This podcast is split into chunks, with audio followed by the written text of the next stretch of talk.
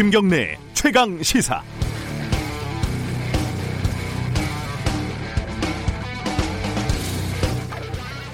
오거돈 전 부산시장이 사퇴한 23일 당일내요. 어, 피해자가 이렇게 밝혔습니다.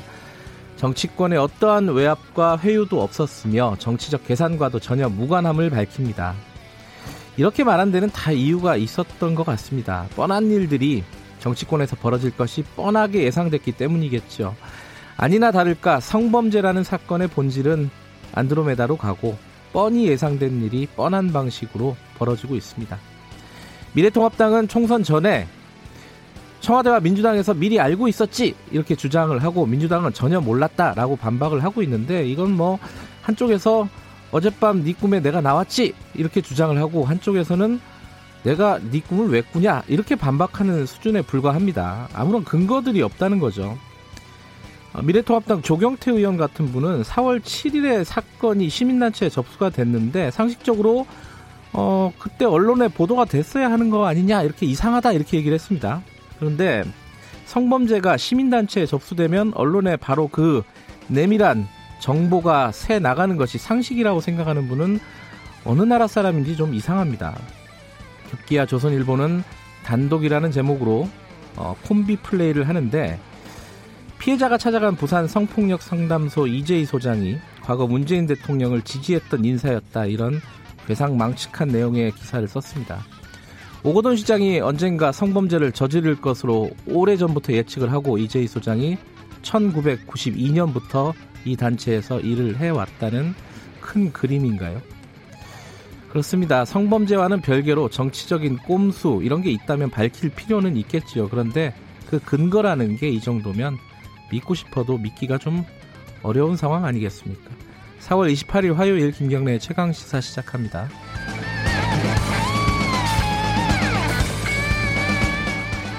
김경래 최강 시사는 유튜브 라이브 열려 있습니다. 많이들 봐주시고요. 어, 문자 참여 기다립니다. 샵 9730으로 보내주시면 되고요. 짧은 문자는 50원, 긴 문자는 100원 들어갑니다. 스마트폰 애플리케이션 콩 이용하시면 무료로 참여하실 수 있습니다. 어, 잠시 후 뉴스 브리핑 끝나면요. 요번에 연휴 황금 연휴라고 하죠. 어, 제주도에 18만 명이 방문을 한다고 합니다. 원희룡 제주지사 연결해서 대책이 뭔지 이런 것 좀 들어보도록 하겠습니다.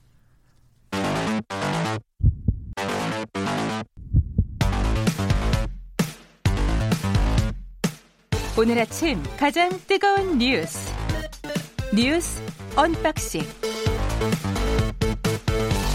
네, 택배를 뜯는 두근두근한 마음으로 준비합니다. 뉴스 unboxing 두 분 나와 계십니다. 먼저 고발뉴스의 민동기 기자 안녕하세요. 안녕하십니까. 그리고 KBS 저널리즘 J 김양순 기자 안녕하세요. 네, 안녕하세요. 오늘 뭐부터 다뤄볼까요? 그 미래통합당 김종인 비대위 어떻게 되는가 좀 정리를 먼저 좀 해볼까요? 어, 예, 먼저 좀 얘기를 해주시죠. 오늘 전국위가 개최가 되는데요. 네. 그 전에 오전 10시에 당선자 총회를 열기로 했습니다. 네. 이게 그 김종인 비대위 구성에 반발하면서 중진들이 네. 당선자 총회를 먼저 열어, 열어달라 이렇게 요구를 했거든요. 네. 이 요구를 그 심재철 당 대표 권한대행 겸 원내대표가 받아들인 것으로 보입니다. 그래서 네. 오늘 10시에 당선인 총회가 열리고요. 네. 오후 3시에 전국이 이렇게 개최로 일정이 잡혔습니다. 당 당선자 총회 그러니까 나갈 사람들이 결정을 하는 게 말이 되냐? 당선자들이 먼저 결정을 해야지 이런 얘기겠죠 아무래도 그렇죠. 예, 네. 당선인들이 결정하는 게 맞다. 그래서 네. 이제 어제 3선 이상 의원들이 이제 우리가 마음이 급한 건 알겠는데 신재철 권한대행이 좀 너무 앞서간 것 같다. 라고 해서 당선자 총회를 먼저 하자라고 해서 어떻게 보면 김종인 비대위원장까지 가는 길에 뭔가 관문이 하나 더 생겼다라는 이야기가 나오고 있어요. 근데 이게 사실 당선자들 중에서 초선이 한 40여 명 되거든요. 네. 그러다 보니까 이 친구들이 이분들이 이제 어떤 목소리를 낼 것인가가 지금 당선자 총회를 보는 시선 중에 하나입니다. 음. 근데 이 분들 중에서 이제 천하람 뭐 이제 구례갑 후보나 아니면 조성은 전 선거대책위원 부위원장 같은 네. 분들 이른바 이 젊은 그룹들이 선거 끝나고 나서 이제 언론들과 인터뷰를 하면서 목소리를 좀 많이 내고 있거든요. 음. 그래서 김종인 체제가 언제까지 갈 것인지 임기를 좀 빡세게 얘기를 할 거다라고 관측하고 있습니다. 빡세게 네, 빡세게. 아침부터 좀 네. 빡세네요. 그어 당선인 총회에서는 그 무난하게 어떤 이 얘기 김정인 비대위 체제를 어, 인정을 할 것 같습니까? 어떻습니까 지금 상황은? 그러니까 지도부가 그 중진들 반발 요구를 네. 수용을 한 것 자체가 네. 당선인 그 자들 모인 그 총회에서는 네. 무난하게 통과가 되지 않겠느냐 뭐 음. 뭐 이렇게 전망을 했다라는 그런 계산을 했다 이런 분석도 있긴 하더라고요. 네. 그건 이제 가봐야 아는 문제가고요. 예. 그 전국위에 앞서서 열리는 그 상임 전국이라는 그 또 단계를 하나 더 거쳐야 됩니다. 아 그래요? 상임 전국이라는 게 또 있어요? 예, 이 네. 왜냐하면 그 김종인 비대위 출범을 앞두고 당헌 당규 개정을 해야 되거든요. 네. 네, 원래는 8월 31일인가에 그 당 대표를 뽑기로 되어 있는데 원래는요. 예. 예. 근데 당 대표를 뽑으면 비대위원장은 자동으로 이제 임기가 끝나거든요. 네. 그러니까 이걸 좀 고쳐야 되는데 음. 어, 일각에서는 이 상임 정국위에서 안건 자체가 부결될 수도 있다 이런 전망도 나오고 있긴 합니다만 이건 하나의 전망일 뿐이고요. 예. 제가 봤을 때는 좀 통과가 될 가능성은 있는 것 같습니다. 네, 비대위가 무산될 가능성은 뭐 극히 적은 것 같고요. 그렇죠. 예. 지금 이제 선거 열흘 선거지 열흘 지났잖아요. 아직까지도 자리 못 잡으면은 야당으로서 얼마나 창피하겠습니까? 음. 그래서 비대위 자체가 무산되진 않을 텐데 일단 김종인 이제 앞으로 위원장이 어, 요구한 게 무제한의 임기였잖아요. 네. 근데 그 부분에 대해서는 내년 3월 정도로 하면 어떠냐라는 입장들이 나오고 있어서 그 임기에 대한 부분이 논의가 될 거고 두 번째로는 이제 당선자 총회도 그렇고 이제 전국위도 그렇고 지금 이제 제가 지난번에 방송하면서 그렇게 얘기했잖아요. 김종인 위원장이 왜 내가 어떻게 끌고 가겠다라는 비전을 안 내놓느냐라고 네. 해서 경제에 정통한 40대 대선 후보 카드를 꺼내 들었는데 이 경제에 정통한 40대 옆에 앉아 계시잖아요. 네. 네 연락 받으셨습니까? 음. 제가 알기로 연락 받은 사람이 아직까지는 없는 것 같고 뭐 이상한 문자가 왔던데. 아 대출 네. 보이스피싱입니다. 보이스피싱. 네. 그 관련해서 지금 40대 경제를 아는 뭐 예컨대 음. 홍정욱 테마주, 김사연 테마주 이런 주식들이 오히려 막 장사를 좀 하고 있어요. 근데 이런 상황이라면은 그분들을 대통령으로 만들 생각이 아니라면 차기 대통령 이야기 말고 당장 무엇을 할 건지를 좀 내놔라라는 그런 분위기도 있습니다. 그런데 비대위가 뭐 미래통합당 상황을 보면은 무산될 가능성은 거의 없다고 하지만은 과거 사례를 보면 일단 무산된 정도 있는 건 사실이잖아요. 그러니까 새누리당 시절 때요. 예. 2016년 총선에서도 대패를 했거든요. 예. 당시 그 정진석 원내대표를 비대위원장으로 이렇게 하고요. 네. 김용태 의원을 혁신위원장으로 하는 비대위 구성안을 상임정국위원회에 상정을 하긴 합니다. 근데 이게 정족수 미달로 부결이 됐습니다. 음. 예, 부결이 된 정족수 미달로 네. 예. 그 전례가 있기 때문에 예. 이번에도 이제 일부 뭐 전문가라든가 네. 그 정치부 기자들이 혹시 이번에도 음. 비슷한 전철을 받는 것 아니냐 이런 전망을 음. 내놓고 있긴 한데요. 근데 여기는 통과가 될 것으로 보이고요. 네. 뭐 상임전 전국위를 통과를 하면은 결국 전국위에서 표대결로 갈 것 같은데 네. 크게 뭐 세 가지 정도 나오지 않겠습니까? 그대로 통과되는 방안, 네. 혹은 전국위 자체를 연기하는 방안, 네. 아니면 정적수 미달로 뭐 부결되거나 아니면 네. 반대표 과반으로 부결되거나 음. 크게 세 가지 방안 중에 하나가 되지 않을까 싶습니다. 예, 오늘 열리는 거니까 뭐 오늘 상황을 좀 지켜보고 내일 다시 좀 이 얘기 좀 꺼내보면 될 것 같습니다. 두 번째 얘기는 아까 제가 오프닝에서도 얘기를 했는데 오거돈 부산시장 얘기가 지금 성범죄 얘기가 아니라 좀 어디 딴 데로 가고 있습니다. 자꾸 그죠? 네, 산으로 가고 있는 것 같은데 오늘 조선일보의 제목이 오거돈 피해자가 도와달라 찾아간 그녀는 문재인 공개 지지자 이렇게 굉장히 크게 제목을 달았어요. 성폭력 상담소 소장 얘기하는 거죠? 그렇죠. 그렇죠? 사실은 네. 오거돈 피해자가 도와달라고 찾아간 그녀는 성폭력 상담 소장이다라고 쓰는 게 맞는 건데 이 성폭력 상담 소장이 문재인을 지지한 경력이 있다. 그리고 이제 공증을 문재인 대통령의 대표였었던 아주 옛날에 이제 로펌이 했다. 음. 그 다음에 이제 곽상도 의원 발로 문재인 대통령 설립한 로펌에서 오거돈 사태 공증에서 이 성추행의 접수부터 공증까지 모두 친문의 울타리 안에서 이루어졌다라고 오늘 중앙일보가 쫙 이렇게 정리를 해줬어요. 아, 네. 네. 그 기사들도 제가 유심히 봤는데 네. 기사 자체가 2차 가이더라고요 보니까. 그래요? 어떤 네. 측면에서 그렇죠? 아니 피해자가 분명히 정치적 해석을 하지 음. 말아달라라고 누차 음. 여러 번 요청을 했는데 그 이후에 나오는 그 일부 보수 신문들 보도 자체가 계속 정치적인 해석을 가지고 피해자를 지금 2차 가해를 하고 있다고 보거든요. 음. 그리고 정말 앞서 그 김 기자님도 얘기를 했지만 피해자 상담소장도 친문이다. 아니 그러면 사, 정치적 성향 파악해가지고 비문이나 반문 뭐 이런 거를 찾아가서 네. 상담을 하란 얘기인지 말 기사 자체가 좀 너무 어거지더라고요 보니까.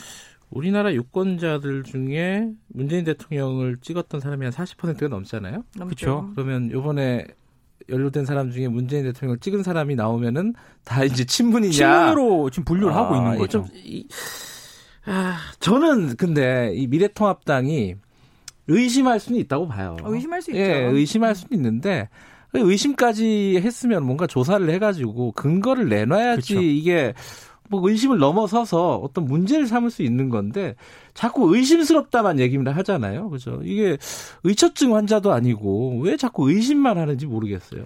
저는 이게 굉장한 2차 가해가 될 수 있다고 보는 음. 게 지금 의심을 하면서 계속 지속적으로 의심을 하면서 지금 조사위원회까지 꾸렸단 말이죠. 네. 박상도, 김도, 김웅 해가지고 검사 출신의 당선인들로 진상조사. 검사 출신님 잘 알거 네. 아니에요. 아니, 검사 출신 당선인들이 아, 검사가 잘 모를 수도 있겠 얼마나 무섭습니까? 네. 근데 이 검사 출신 당선인들이 조사를 할때 자, 이 사람이 너 4월 말로 하자고 네가 먼저 얘기했어 아니면 회유를 당했어. 음. 이거 공증할 때 다른 사람이 있었어 없었어라고 얘기해 줄 사람 있는 사람 피해자거든요. 네. 지금 어떻게 보면은 미래통합당은 계속 피해자에게 사실대로 얘기해봐, 솔직하게 음. 얘기해봐, 더 얘기해봐라고 막 조르고 아하. 있는 거예요. 예. 근데 피해자에게 당시 상황을 계속 이야기하게 하는 것만큼 커다란 트라우마와 2차 가해는 없는 거거든요. 네. 이미 본인의 입장을 밝혔고 이게 정치적으로 이슈가 되지 않기를 바란다라고 얘기를 했는데 여기에 대해서 문재인 대통령까지 다 끌어들여가지고 피해자가 하지 말아달라는 것만 골라서 계속하고 있고 진상 조사를 여성 의원들까지 넣어서 우리가 이걸 쭉 끌고 가겠다는 의지를 천명하고 있는 게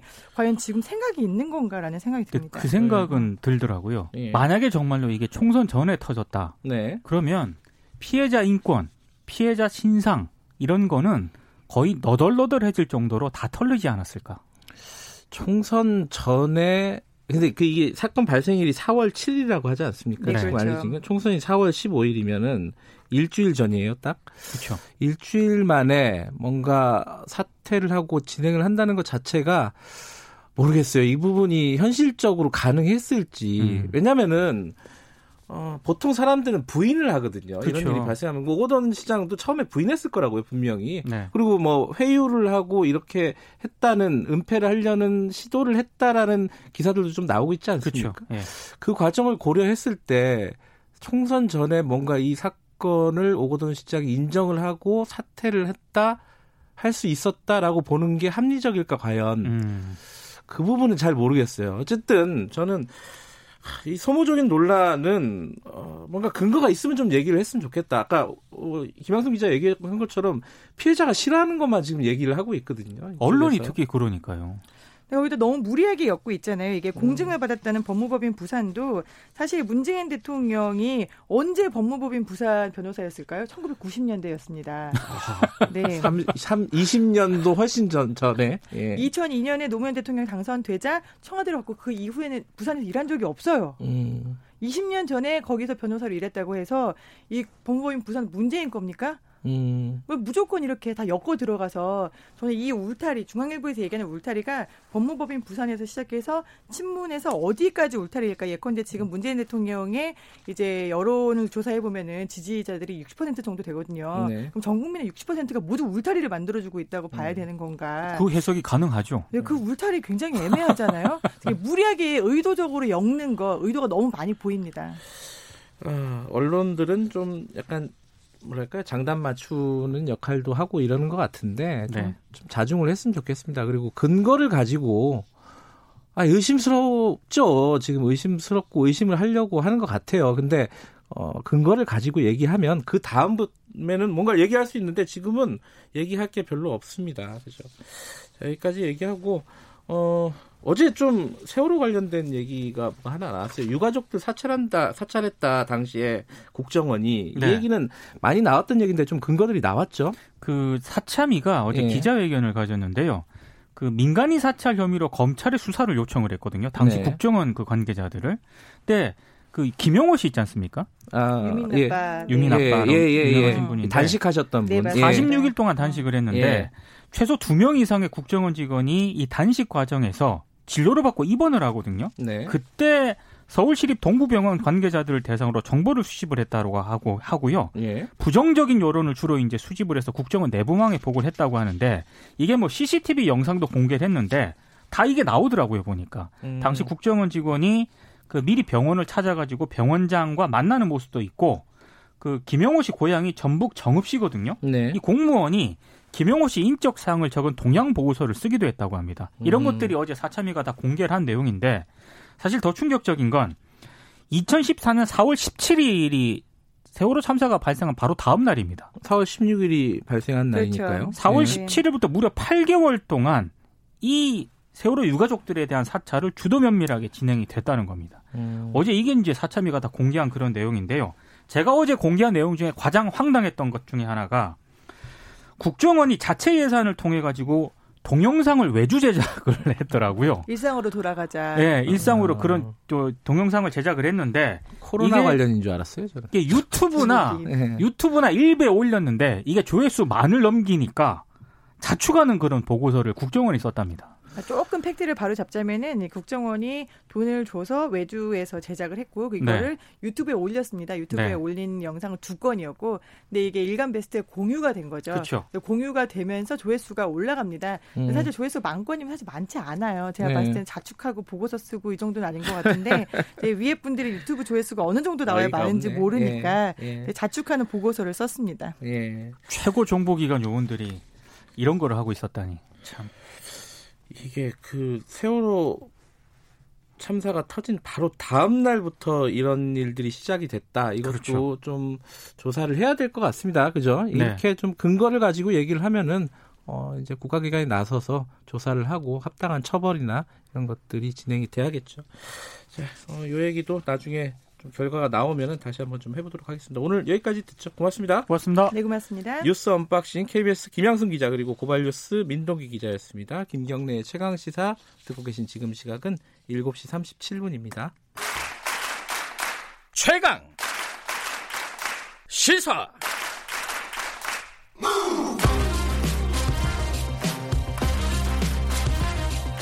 지금 여러분께서는 김경래 기자의 최강 시사를 듣고 계십니다. 네, 모레부터 황금 연휴가 시작이 됩니다. 4월 4일 날 만약에 아 5월 4일 날 만약에 휴가를 낼 수 있다면은 6일 연휴가 되는 거죠.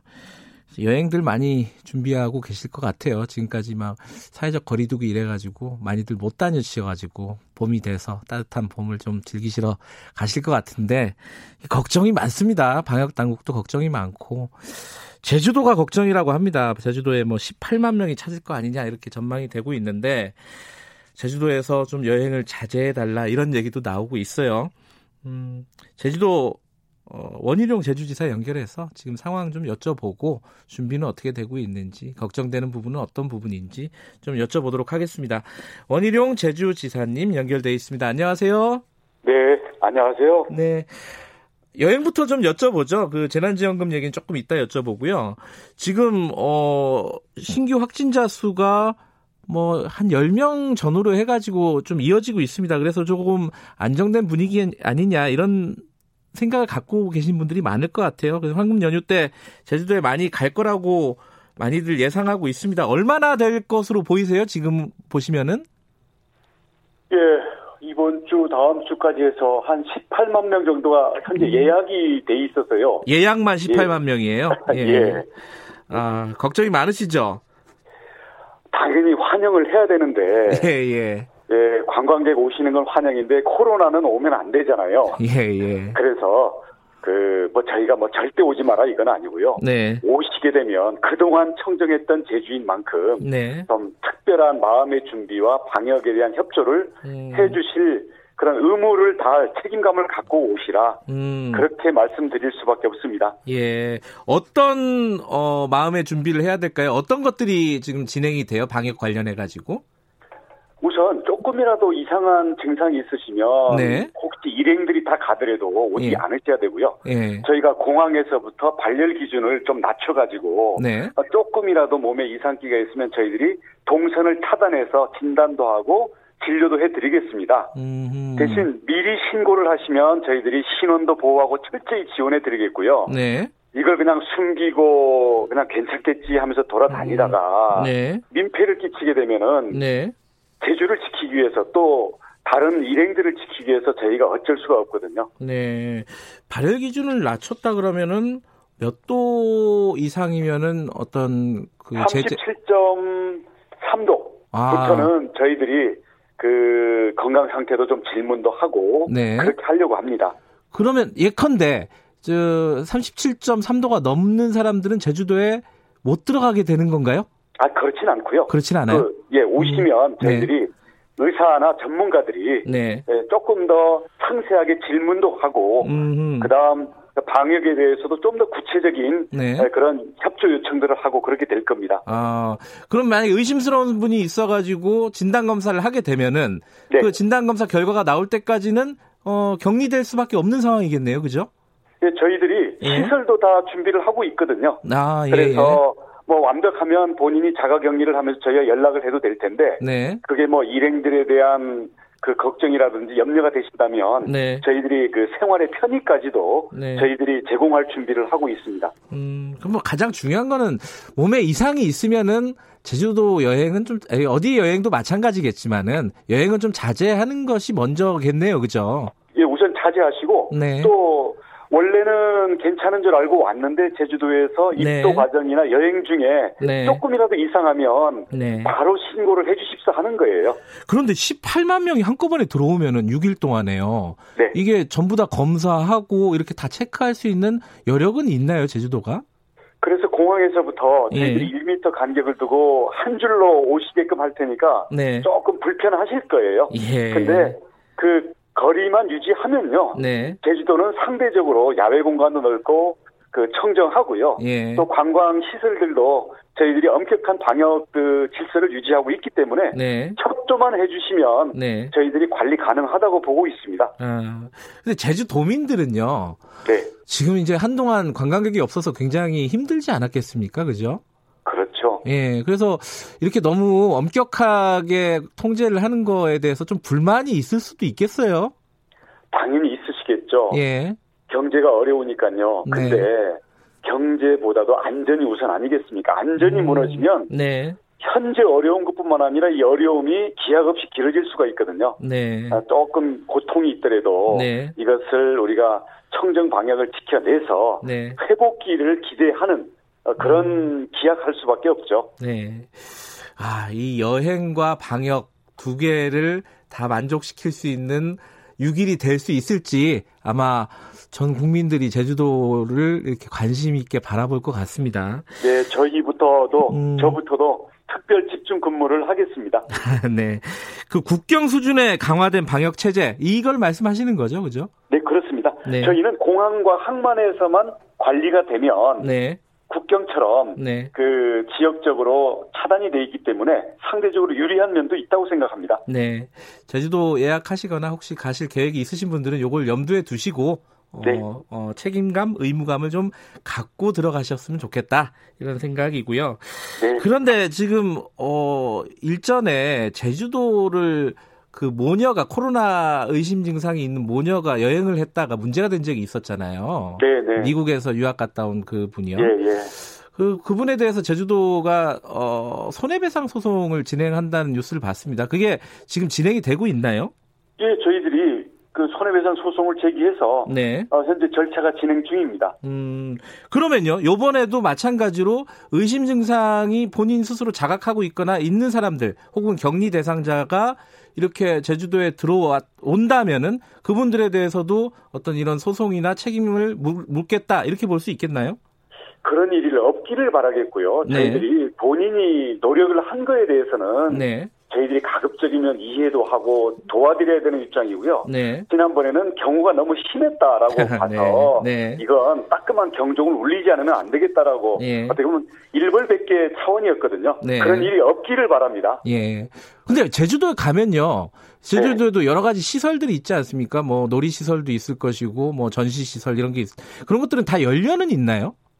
예, 대부분 열려 있고요. 예. 대신 그 안에서부터 마스크라든지 세정제 음. 그리고 간격 유지하는 것. 음. 그래서 저희는 돌나라방끼리도 지금 다 2m 간격을 유지하고 있습니다. 그래요? 마스크 다 쓰고요. 예. 어... 이 제주도 가시는 분들 즐기는 건 좋은데 약간의 불편함을 감수할 각오는 해야 된다. 이렇게 볼 수 있겠습니다. 그죠? 최소한의 타인에 대한 배려와 예의 아니겠습니까? 네. 시민 의식이라고 봅니다. 예. 자, 재난지원금 얘기도 해볼게요. 제주도도 지금 지급을 하고 있는 거죠? 예, 지난주 온라인 접수 받고 이번 주 주민센터 창구 접수를 받고 있는데요. 예. 이미 한 4만 5천 세대에 150억 원 예. 이미 계좌에 다 입금을 했습니다. 어, 제주도는 얼마씩 줘요? 저희가 4인 가구 기준으로 예. 어, 50만 원요. 아, 여기는 어떤 어, 소득 소득이나 이런 거에 대한 구분이 있나요? 중, 중간 소득 보다 적은 분들에게 드립니다. 아, 50, 그러니까, 어, 중위 소득. 100%. 바로, 예, 거기에 50%, 그러니까 전체적으로 보면은 하위 50%에게 주는, 어, 지급하는 방식이군요. 그렇습니다. 예. 그러면 그게, 어, 선별하는 과정에서 좀 원활했네요. 이게 저번에 김경수 경남지사 얘기를 들어보니까 이 선별 과정이 그렇게 만만치가 않다 이런 얘기를 하더라고요. 제주도 상황은 어땠나요? 그래서 저희가 100% 완벽할 수는 없지만요. 네. 건강보험 납부 금액을 가지고 일률적으로 잘랐습니다. 네. 거기에다가 우리 공무원하고 공기업 근무자들은 양보 차원에서 제외를 했고요. 아, 그래요. 도지사부터 받으면 안 되지 않겠어요? 그래서 네. 일단 이쪽은 제외를 하는 걸로 해서 예. 근데 그러다 보니까 자영업자들이 2년 전 건강보험 기준을 가지고 보험료를 내고 있더라고요. 예. 지역 보험 가입자가 예. 이 부분은 좀 사각지대가 있어서 예. 우리가 2차, 3차 지원할 때는 어떻게 보완을 할까? 음. 왜냐하면 꼭 필요한 분한테 가급적이면 충분한 금액을 드려야 되기 때문에 네. 그나마 소득이 일정하게 유지되는 분들은 양보를 하도록 하고 음. 저희들이 이번에 지급 기준을 평가를 한 다음에 네. 다음번에는 필요한 분들에게 조금 더 정확히 갈 수 있도록 개선을 할 생각입니다. 예. 지금 중앙정부 차원에서 지급하는 재난지원금 같은 경우에는 여야가 지금 협상을 하고 있습니다. 근데 대체적인 합의는 이루어진 것 같아요. 전 국민에게 지급하고 고소득층은 자발적인 기부를 통해 어, 회수를 하겠다. 일정 부분. 이 방안에 대해서는 지사님은 어떻게 보십니까? 아, 그거는 뭐 근본적인 문제라기보다는 방법론의 차이라고 보고요. 예. 문제는 재원이 한정이 돼 있지 않습니까? 네. 그럼 이 한정된 재원을 가지고 꼭 필요한 사람에게 제대로 효과가 나도록 줘야 되기 때문에 네. 그런 점에서는 방법론에서 이견이 있을 수는 있는 거고요. 예. 저는 뭐 100% 주느냐, 70% 주느냐 이거보다는 네. 우선 지금 생활 기 삶의 기반이 지금 흔들리고 있고 가족 관계 깨지고 친구들한테 돈 빌리다가 인심 잃고 지금 국민들이 네. 극단으로 몰리고 있기 때문에 네. 속도가 중요하다고 생각을 합니다. 음. 빨리 좀 지급을 하고요. 네. 대신 여유가 있는 분들은 기부를 하든지 저는 뭐 더 정확하다면 지급할 때부터 네. 줘놓고 기부해라 해서 기부 안 하면 나쁜 놈으로 보는 것보다는 네. 원래 이걸 정확히 선별하는 게 중요하다고 보는데 네. 만약에 그게 기준이 어렵다면 네. 뭐 지금 같은 방식도 뭐 가능하다고 생각합니다. 음, 속도가 중요하다 방법론보다는 그렇습니다. 예. 그 어, 아까 이제 한정된 재원이라고 하셨는데 재원 마련 중에요. 지금 1조 원이 원래는 어, 추가적인 재원 중에 1조 원이 원래는 지방비로 어, 지자체 지방비로 충당할 계획이었는데 그걸 국비로 지금 자유, 어, 미래통합당이 얘기를 해서 국비로 좀 전환을 하고 있어요. 이 부분은 어떻게 평가하세요? 사실 이 지방 비가 네. 여유가 있는 데들 뭐 서울이나 경기도는 돈이 많은 편인데 네. 지금 어떤 지자체 같은 경우는 아예 최소한의 지원금도 못 주는 지자체들도 많아요. 네. 그러다 보니까 그런 점에서는 아 지금 전체 지원금도 전체 지급한 다음에 자발적인 기부를 받고 있는데 네. 어려운 지자체를 기준으로 해서 이건 국비로 부담을 해주고요. 예. 여유 있는 지자체들은 또 다른 방식의 기여를 아, 하는 게 맞다고 생각을 합니다. 음, 근데 지금 원래 이제 어, 정부 안도 보면은 어, 20%는 지방 지방 재정으로 부담을 하기로 돼 있어요. 그게 이제 따져보면 한 2조가 넘는데 네. 이게 제주도 입장은 어떻습니까? 여유가 있습니까? 이 정도 할 수 있는? 저희는 여유는 없습니다만은 예. 어차피 중앙정부든 지방정부든 빠듯한 사원에 저희는 먼저 세출 조정부터 해서 재원을 조달하고 네. 그 다음 국비를 지원받는다고 생각을 하고 있거든요. 네. 그런 점에서는 정부에서 정해지면 네. 저희는 나름대로의 조건에서 최선을 다해서 음. 재원을 마련해서 네. 가급적 최대한 어려운 시기에 도민들에게 지원하려고 합니다. 혹시 만약에 국회 과정에서 뭐 디테일을 논의하는 과정에서 이게 좀 미뤄지거나 이럴 가능성이 있습니다. 여전히. 그럴 경우에 어, 대통령이 긴급재정 경제 명령권 이런 거라도 5월 중에는 발동을 해야 되는 거 아니냐 이런 얘기도 있는데 지사님은 어떤 의견이세요? 이 부분에 대해서는? 그걸 발동할 수밖에 없는 조건이라면 당연히 발동해야죠. 아, 예. 아니 이럴 때 쓰라고 헌법에 권한이 있는 거고요. 예. 지금 우리 인체로 치면 다리가 네. 부러져 있지 않습니까? 예. 이걸 빨리 붙이면 후유증도 적고 회복도 빨라지는데 네. 시간이 끌수록 예. 후유증도 많이 생기고 치료비도 많이 들고 하거든요. 네. 그래서 가급적 여야 합의 그리고 방법론을 의견을 이견을 좁혀야 되는데 네. 그게 도저히 이건 뭐 치료의 타이밍을 놓치겠다고 한다면 음. 그때는 대통령이 정치적인 책임과 국민에 대한 양해를 구해서 네. 권한을 발동을 해야죠. 알겠습니다.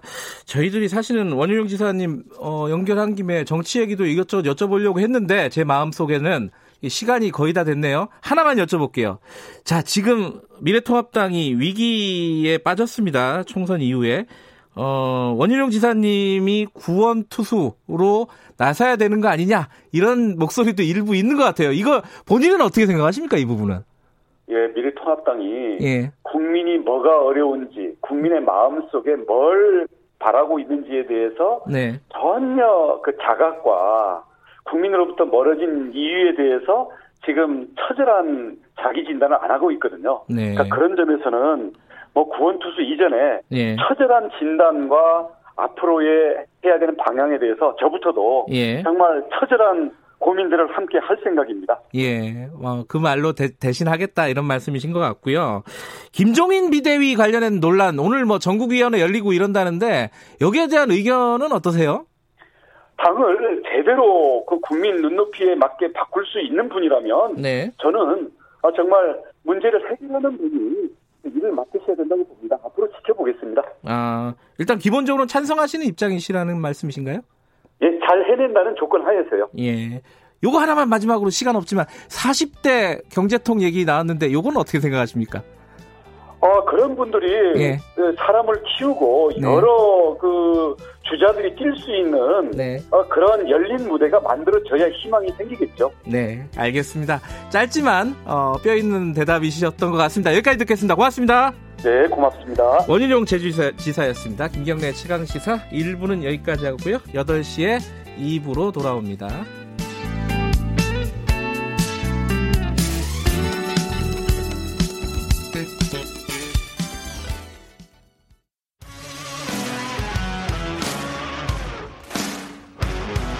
탐사보도 전문 기자 김경래 최강 시사. 김경래 최강 시사 2부 시작합니다. 어, 2부에서는요 코로나19 관련된 얘기를 좀 해보겠습니다. 지금 음, 가장 코로나 관련해서 어떤 부분이 궁금하신가요? 지금 어, 집에 자녀가 있으신 분들은 아마 계약이 언제인가 이게 핵심일 겁니다.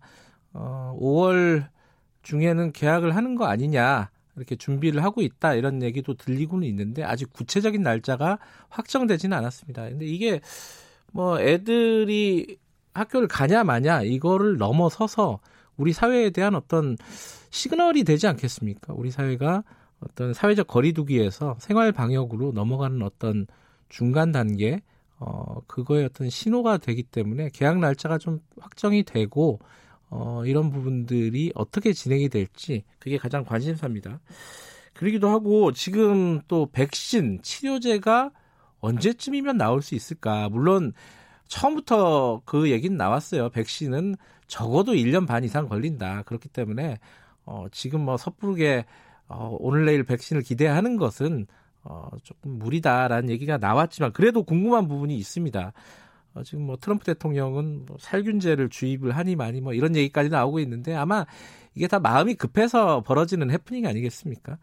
백신이나 치료제 개발은 어디까지 진행이 되고 있는지 그리고 또 하나가 우리가 지금 확진자가 어제는 한 10명이었습니다. 신규 환자가. 그리고 확진자 수가 한 10명 내외로 계속 유지가 되고 안정세로 접어든 것처럼 보이는데 방역 당국에서는 2차 대유행을 걱정을 하고 있단 말이에요. 무섭잖아요. 이게 신천지 같은 사태 어디에서 어떻게 벌어질지 모르는 위급 그런 어떤 걱정스러운 상황이 지금도 여전한 게 사실입니다. 이럴 가능성은 얼마나 되는지 이런 부분들을 저희들이 일부에서 좀 차분히 짚어보도록 하겠습니다. 자, 김호란 국립암센터 대학원 예방의학과 교수님 스튜디오에 모셨습니다. 이쪽에 앉으시죠. 제가 어, 밑에 엘리베이터에 계신다는 얘기를 듣고 시간을 좀 끌었습니다. 안녕하세요. 고맙습니다. 안녕하세요. 숨 안 차세요? 아, 예, 괜찮아요. 고맙습니다. 이렇게 아침 일찍 나와주셔서. 저희들이 제가 어, 일반인들 어, 청취자분들, 저를 포함한 비전문가들이 지금 코로나19 관련해가지고 어떤 부분이 궁금할까 지금 그런 부분에 대해서 제가 좀 말씀을 드리고 있었어요. 가장 궁금한 게, 어, 계약입니다, 계약. 이게 저도 집에 애가 있어가지고. 어, 제가 지금 청취자분한테 말씀드렸는데, 이, 그, 계약이라는 게 사회적인 어떤 시그널이 될 수 있다. 우리 사회가 지금 어, 생활 방역으로 넘어가는 그리고 좀 정상화되고 안정화되는 그런 그런 어떤 신호가 될 수 있기 때문에 그 나, 어떤 시기라든가 이런 부분들이 되게 궁금하고 그리고 가능한 거냐 걱정스러운 부분은 없는 거냐 이런 부분이 궁금하거든요. 어, 지금 정부는 5월 중에 지금 날짜를 확정을 하려고 하는 것 같습니다. 해도 되는 거예요, 계약?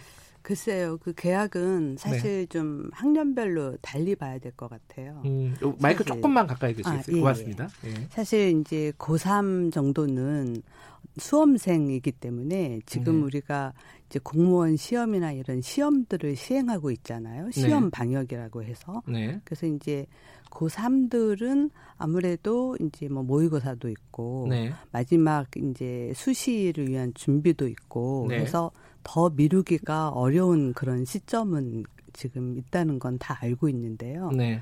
사실 지금 발생 수준이 정말 안심할 수준은 아니거든요. 그래요? 예. 음. 그리고 말씀하신 대로 이제 학교를 연다는 것이 사회적 거리두기의 이제 끝이 아닌가 음. 이런 이제 시그널이 될 수 있어서 상당히 이제 우려하는 바가 크고요. 네.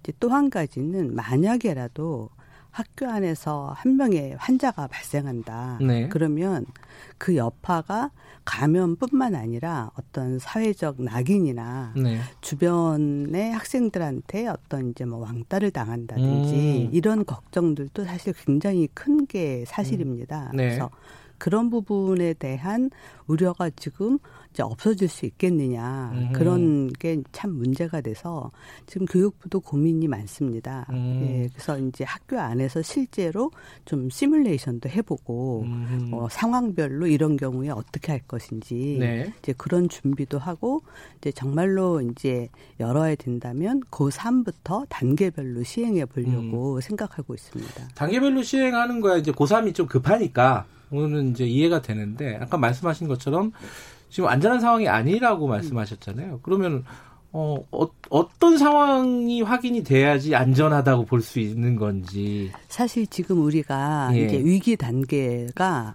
관심주의, 경계, 심각 예. 4단계인데요. 예. 지금 마지막 4단계인 심각이에요. 계속 유지되고 있습니다. 그죠? 그렇죠. 예. 그래서 아직까지 이제 심각 단계여서 정말 심각한 건데 말 그대로 이제 뭐 하루에 뭐 900명까지 환자가 나오다가 네. 지금 이제 10명대로 떨어지니까 이제 아무도 심각하게 여기질 않는 거예요. 그래요. 맞아. 아까 제주도 보니까 18만 명이 간다고 그러고요. 예, 예. 예. 그래서 이제 감정적인 게 아니라 그리고 우리가 지금까지 코로나를 겪으면서 배운 것이 이 한 명이 굉장히 폭발적인 불씨가 될수 음. 있다라는 걸 우리가 지금 배웠거든요. 네. 그런데 지금 이제 10명이 발생하면 그 안에 한 반 정도는 지역사회에서 발생을 하고 있어요. 음. 그리고 그 지역사회에서 발생하는 사람들이 우리가 다 지켜보고 있던 뭐 자가격리자라든지 네. 뭐 환자의 가족이라든지 이렇게 찾을 수 있는 고리가 아주 우리 망 안에 있는 사람이면 괜찮은데 여전히 우리가 아직도 어디서 걸린지 모르는 사람들이 음. 나오고 있다는 거예요. 네. 그렇다는 얘기는 그 뒤에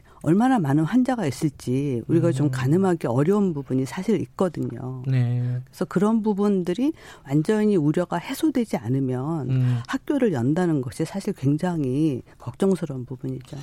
그러면 방역 전문가들 입장, 방역 당국 입장은 어, 지금을 학교 5월 달에 지금 섣부르게 어, 날짜를 정해가지고 전면적인 계약을 하는 것은 무리다 이렇게 볼수 그렇죠. 있겠네요. 예, 예, 그렇습니다. 급한 음. 대로 고3이나 이렇게 좀 음. 일부 여는 거야 음, 음. 어, 논의를 해서 결정할 수 있지만은 전면적인 계약은 시기상조다. 그렇죠. 그리고 음. 사실 이제 고등학생은 네. 이제 상황을 이해하고 네. 어떤 이제 주의나 지침을 잘 따를 수 있을 거라고 우리가 좀 기대할 수 있지만 음. 이제 중학생 이하는 네. 그것이 학교 안에서 가능할 것이냐. 네. 뭐 손을 씻어라, 사회적 거리두기를 해라, 마스크를 써라 이게 네. 되겠느냐 그런 문제가 있죠. 예.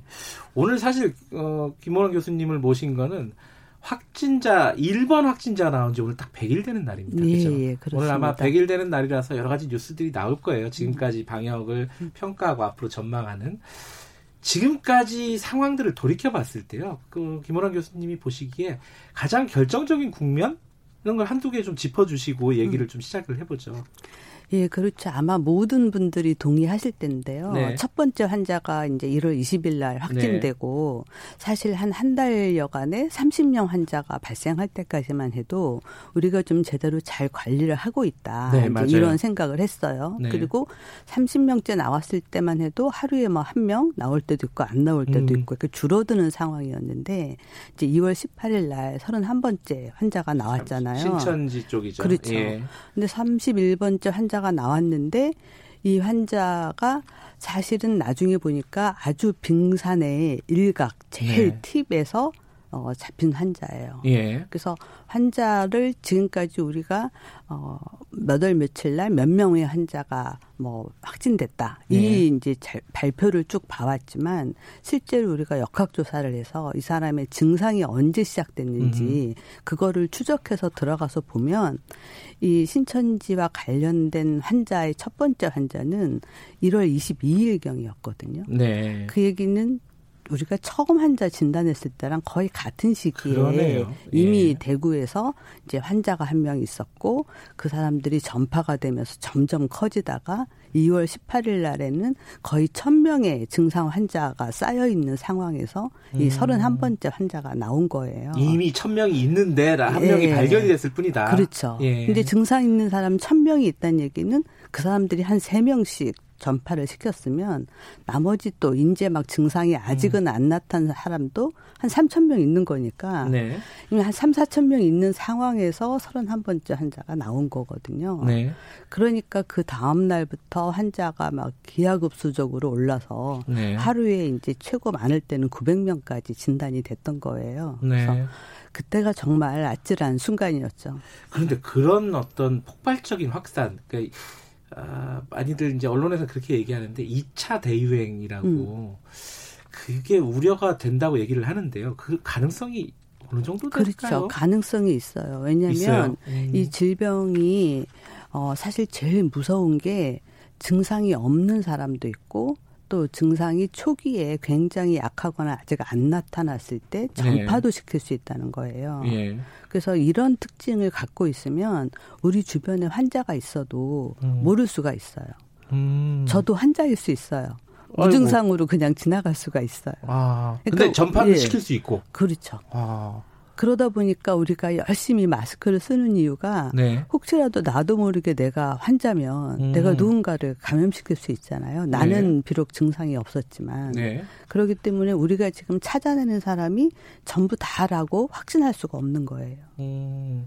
그러니까 그런 사람들이 전파를 아까 그 신천지 때처럼 음. 조용하게 음. 버리고 있다가 음. 나중에 누군가 한 명이 발견되면 음. 2차 대유행이 그쵸. 생길 가능성도 있다. 예. 그러니까 굉장히 많이 생긴 다음에야 우리가 환자를 찾아낼 수가 있거든요. 음. 근데 지금 뭐 유흥업소라든가 뭐 클럽, 식당 음. 어뭐 그 코로나 전처럼 그렇다고 보기는 쉽지는 않겠지만은 어쨌든 사람들이 굉장히 많아진 건 사실이에요. 한때 조용했던 공간들이 음, 음. 위험할 수 있는 거 아닙니까, 그죠? 그렇죠. 사람들이 일단 많이 모인다는 거는 아무래도 그 중에 한 명의 감염자가 있을 확률이 커지는 거잖아요. 그럼 어떻게 해요? 지금 생활 방역으로 음. 좀 전환을 하려고 사회적 거리두기를 이제 종료하고 그렇게 지금 준비를 하고 있는 단계 아니겠습니까? 그러면 위험한 거 아닙니까? 그렇습니다. 그래서 우리가 지난번에 강화된 사회적 거리두기를 네. 2주씩 두 번 할 때는 그런 4대 밀집 시설, 종교 시설이나 학원이나 네. 유흥 시설이나 이런 데 이제 체육 시설까지 여기는 아예 열지 못하도록 하고 행정 명령을 내렸어요. 네. 그리고 불가피한 상황에서 열 때는 7대 방역 수칙을 지키도록 했거든요. 네. 뭐 리스트를 작성한다든지 뭐 거리 체크. 그렇습니다. 예. 그런 거를 다 지키도록 해서 이제 몇 개의 교회나 이런 데가 이제 그런 수칙을 지키면서 했고요. 행정 명령을 계속 연장하지 않고 중단하면서 이제 이거를 완전히 허가해서 다 열어라가 아니라 이제 행정 명령은 끝났지만 7대 방역 수칙은 지키면서 할 것을 권고한 거예요. 음. 그래서 뭐 이제 천주교라든지 뭐 불교에서 열면서 그런 이제 방역 수칙을 지킨 거고요. 네. 사실 유흥 시설은 가장 마지막이죠. 음. 그럼 행정명령을 좀 더 연장해야 되는 거 아니냐? 이게 좀 음. 걱정이 되는 분들도 있을 것 같습니다. 어떻게 보세요, 김원영 교수님께서는? 만약에 지금 상황에서 네. 이제 환자가 좀 더 늘어나는 양상이 보인다라고 음. 하면 언제라도 다시 행정명령을 다시. 예, 내릴 음. 것으로 보입니다. 이게 어, 만약에 이게 좀 우리가 잘 관리하고 이러면은 언제쯤이면 벗어날 수 있을까? 이것도 사실 굉장히 궁금한 부분 중에 하나예요. 일상으로 언제쯤 돌아갈 수 있을까? 음. 어떻게 보십니까?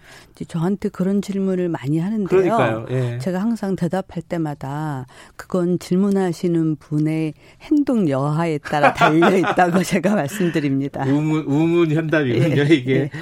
자, 근데 지금까지 말씀하셨던 부분이 아까도 잠깐 언급해 주셨는데 이 코로나 19라는 게 신종 바이러스잖아요. 그렇죠. 그렇기 때문에 잘 모르기 때문에 지금 걱정되는 부분이 많지 않습니까? 예, 예. 무증상 감염도 있을 음. 것이고 음. 그리고 항체가 뭐 있는데 그 음. 항체가 뭐 완전히 면역이 되는 게 아니라고도 하기도 하고요. 음. 뭐 외신이나 이런 거 보면 굉장히 복잡한 얘기가 많아요. 또 항체 검사를 우리도 해야 된다 이런 보건, 음. 어, 보건 당국에서 그런 얘기도 하고요. 음. 이런 것들은 왜 필요한 거예요? 항체 검사 같은 예, 경우. 사실은 저희가 의과대학 다닐 때 굉장히 예. 어려운 부분 중에 하나가 면역학이에요. 아. 그러니까 사람의 면역이 생기는 이 기전이 예. 이제 그 뭐 바이러스나 이런 거의 종류에 따라서 다르고 네. 실제로 우리가 이제 면역에 대해서 좀 알고 있다라고 했는데 좀 더 지켜보면 또 달라지고 음. 하기 때문에 정말 어려운 부분인데요. 이제 이 코로나 바이러스가 굉장히 특이 특이한 게 이제 코로나 바이러스에 걸렸다가 나으면 우리가 알고 있는 다른 홍역이나 이런 것처럼 항체가 생겨서 평생 동안 다시 안 걸리는 네. 그런 면역이 생긴다면 굉장히 좋을 텐데 그렇지 않은 거예요. 아, 그렇지 않아요. 또 걸릴 수 있어요? 예, 그거를 오. 저희가 확 답을 할 수가 없는 게 아. 저희가 메르스 때도 네. 메르스가 끝나고 난 다음에 몇 달 있다가 네. 이제 확진자랑 접촉자들을 항체 검사를 다 했어요. 네. 근데 심지어는 확진자 중에서도 항체가 없는 사람들이 있었어요. 음. 그 얘기는 아, 이 사람이 처음에는 항체가 생겼던 것 같은데 한두 달 있다 저절로 없어진 사람도 있고 아니면 처음부터 항체가 잘 안 생긴 사람도 있고 예. 또 일부는 항체가 또 굉장히 오래 가는 사람도 있고 네. 그래서 이게 아 좀 다 다르구나 다 네. 생기고 오래 간다라는 게 코로나에는 맞지 않구나 이런 음. 거를 알 수 있었고요 또 그다음에 그 항체가 생긴다고 해도 항체의 특성에 따라서 새로운 바이러스 같은 이제 코로나 바이러스가 들어왔을 때 잘 방어할 수 있는 방어 능력이 있는 경우도 있고 네. 또 그렇지 않은 경우도 경우도 있거든요. 네. 근데 이제 신종 코로나니까 우리가 잘 모르는데 네. 실제로 기존의 다른 바이러스에 대한 지식에 근거해서 네. 무조건 다 항체가 생길 것이다. 네. 항체가 생기면 보호가 될 것이다. 네. 그러니까 얼마나 항체가 생겼는지 보자. 이제 뭐 음. 뭐 이런 이야기들이 나오는데 그걸 다 믿을 수가 없다는 거죠. 음. 그렇다면요. 이 항체가 어떻게 생성이 되고 얼마나 지속되는지 이런 것들이 잘 알려지지 않고 연구가 지금 덜 돼 있다면은 치료제나 백신 같은 거 만드는 게 굉장히 어려운 상황이라고 볼 수 있는 거 아닙니까? 네, 굉장히 어렵습니다. 그렇기 어. 때문에 우리가 치료제나 백신이 금방 나오지 못할 것이다. 음. 이제 이런 얘기를 하는 거예요. 음. 면역에 대해서 잘 알아야지 음. 어느 부분을 어떻게 막, 막아야지 백신이 생기는지 네. 이런 것들 우리가 알 수 있거든요. 네. 그렇지만 이제 치료제도 사실 처음부터 치료제를 개발하려면 굉장히 많은 시간이 걸리잖아요. 네. 그래서 이미 기존에 나와 있던 예. 다른 치료 치료제들이 혹시 이 신종 코로나에도 듣지 않는지 네. 이제 이런저런 임상 시험을 지금 해보고 있는 건데요. 아직까지는 기간이 많이 되지는 않았습니다만 음. 특별히 눈에 띄게 이거 좀 효과가 있는 것 같다라고 네. 하는 게 사실은 잘 안 보여요. 그 전에 외신이나 우리나라에서도 많이 뉴스가 나왔던 부분인데 뭐 말라리아 치료제라든가 음. 에이즈 치료라든가 음. 심지어 뭐 트럼프 대통령은 뭐 살균제 얘기도 하고 음. 뭐 이게 그런 것들을 많이 이제 해, 지금까지 몇 달 동안 했을 거 아니에요. 그래도 아, 전혀 감이 안 그렇죠. 잡히는 상황이에요. 예, 예. 왜냐하면 모든 약이 어, 효과도 있지만 부작용도 있거든요. 부작용. 예. 예. 그러니까 안전하면서도 효과를 보여야 되는데 네. 일단 1단계에서 안전성이 잘 확보가 됐느냐 그래요. 그것도 조금 음. 이제 의심스러운 데다가 효과를 보려면 똑같은 상황에서 누구는 약을 쓰고 누구는 약을 안 써야 돼요. 네. 이제 그런 임상 시험을 하고 지켜봐야 되는데 사실은 그런 임상 시험도 진행하기가 쉽지는 않아요. 왜냐하면 음. 아주 중증의 환자를 네. 무작위로 배분을 해서 네. 누구는 약을 쓰고 누구는 약을 안 쓰고 지켜봐야 되기 때문에 쉽지가 네. 않고 그래서 처음에는 무조건 이제 약을 쓴 거예요 일부에서 네. 그랬더니 어, 효과가 있는 것 같다라고 음. 몇 케이스에서 발표를 했지만 사실 환자들을 좀 늘려서 많이 음. 해보고 무작위로 나눠서 보니까 약을 쓴 거나 안 쓴 거나 차이가 없고 오히려 아하. 쓴 그룹에서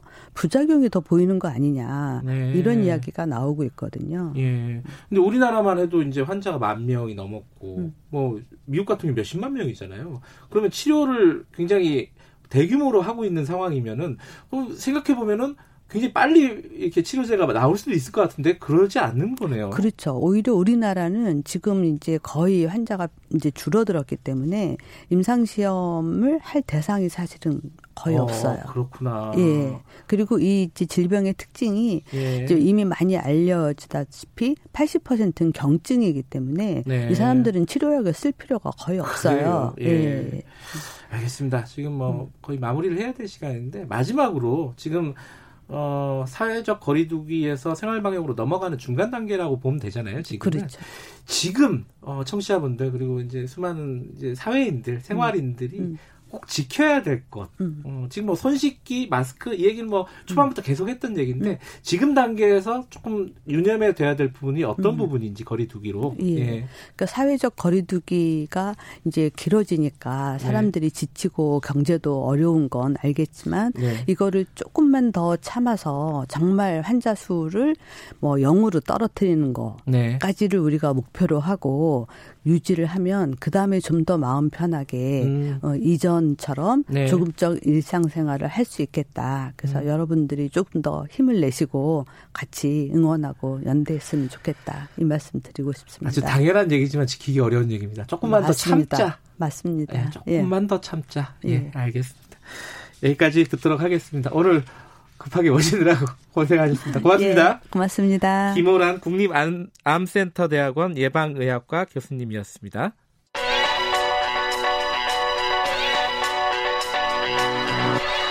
최강 시사 국범근의 눈.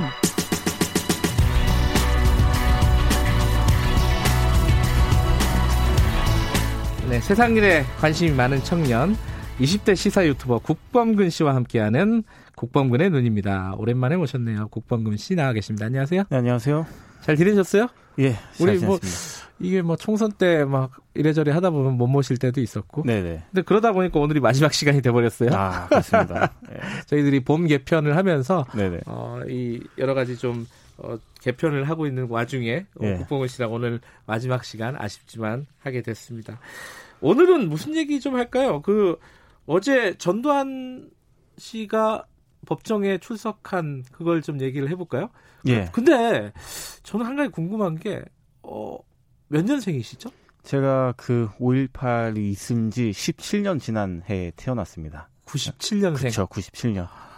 5.18이 진짜 옛날 얘기겠네요, 그죠? 사실 그렇죠. 음. 예, 예. 저하고는 뭐, 또 개인적으로 이제 접점도 없고, 예. 예, 그렇기 때문에, 예. 어떤 느낌이 드세요? 그 막 그 뉴스가 크게 나오잖아요. 전두환 씨 같은 경우에 네네. 출석하고 뭐 말 한마디 표정 하나로 막 뉴스 나오고. 근데 네. 그럼 너무 옛날 얘기 같은 느낌이 드실 수도 있겠네요. 사실 그 완전히 저의 일이다라고 느끼기에는 음. 좀그 좀 닿는 부분이 없는 것은 사실입니다. 그런데 네.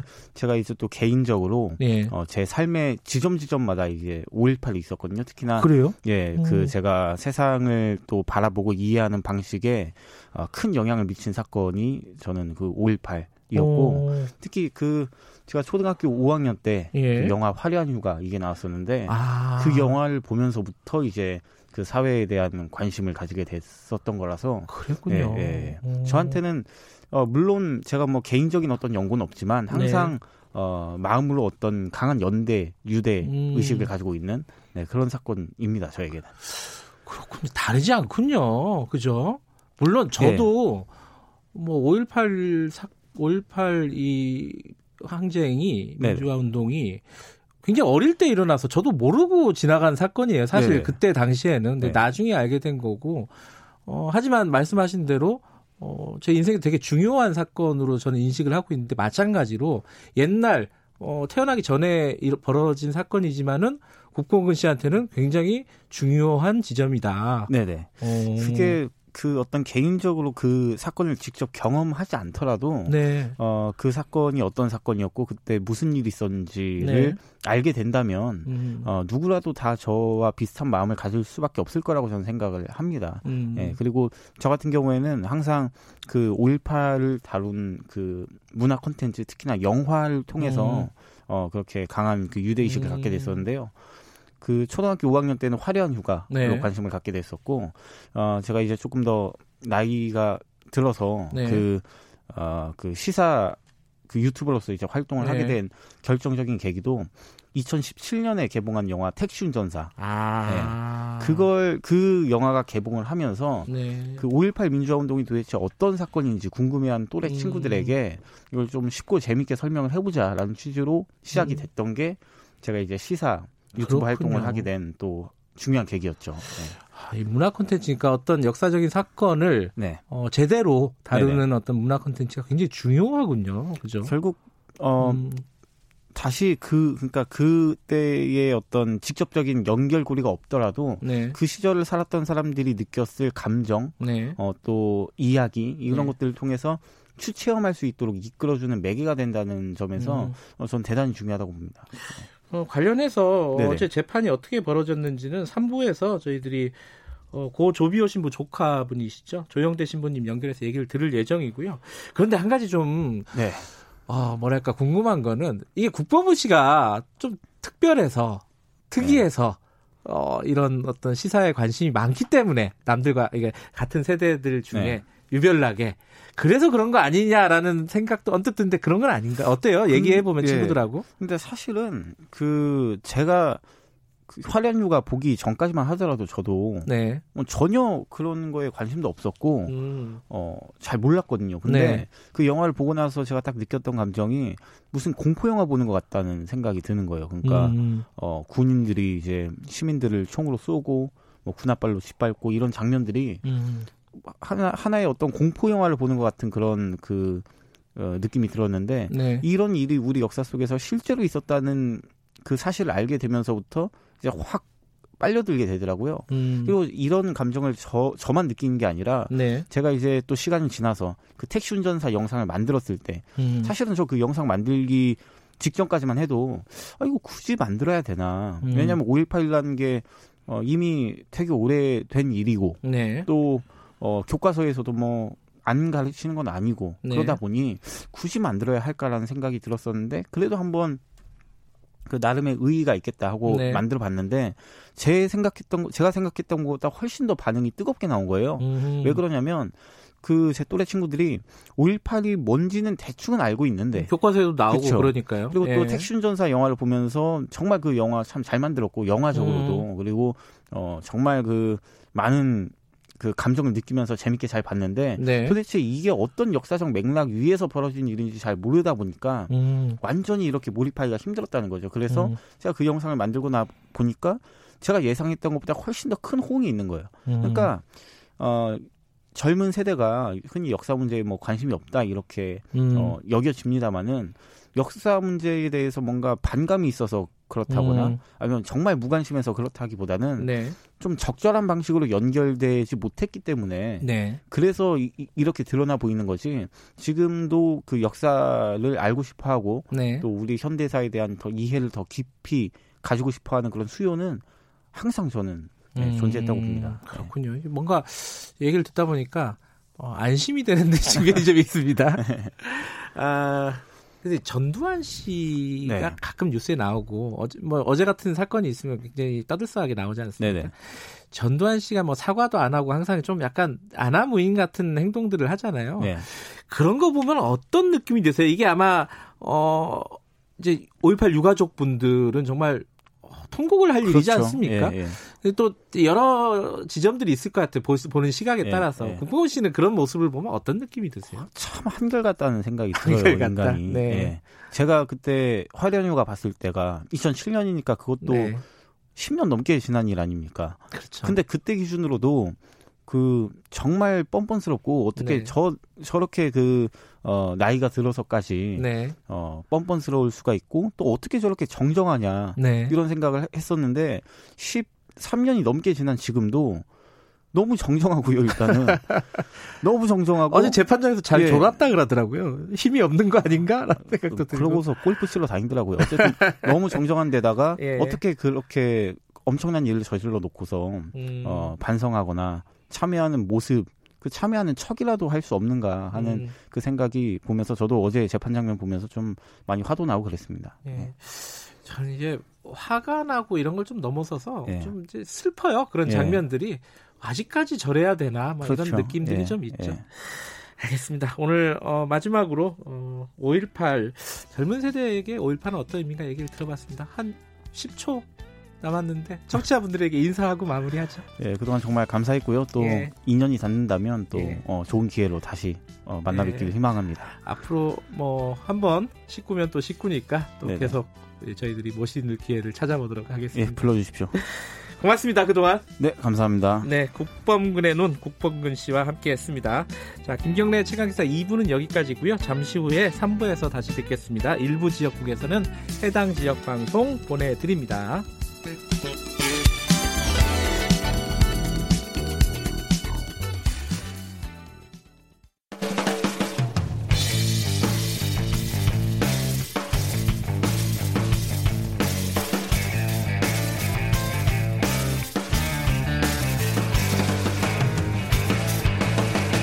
김경래의 최강 시사.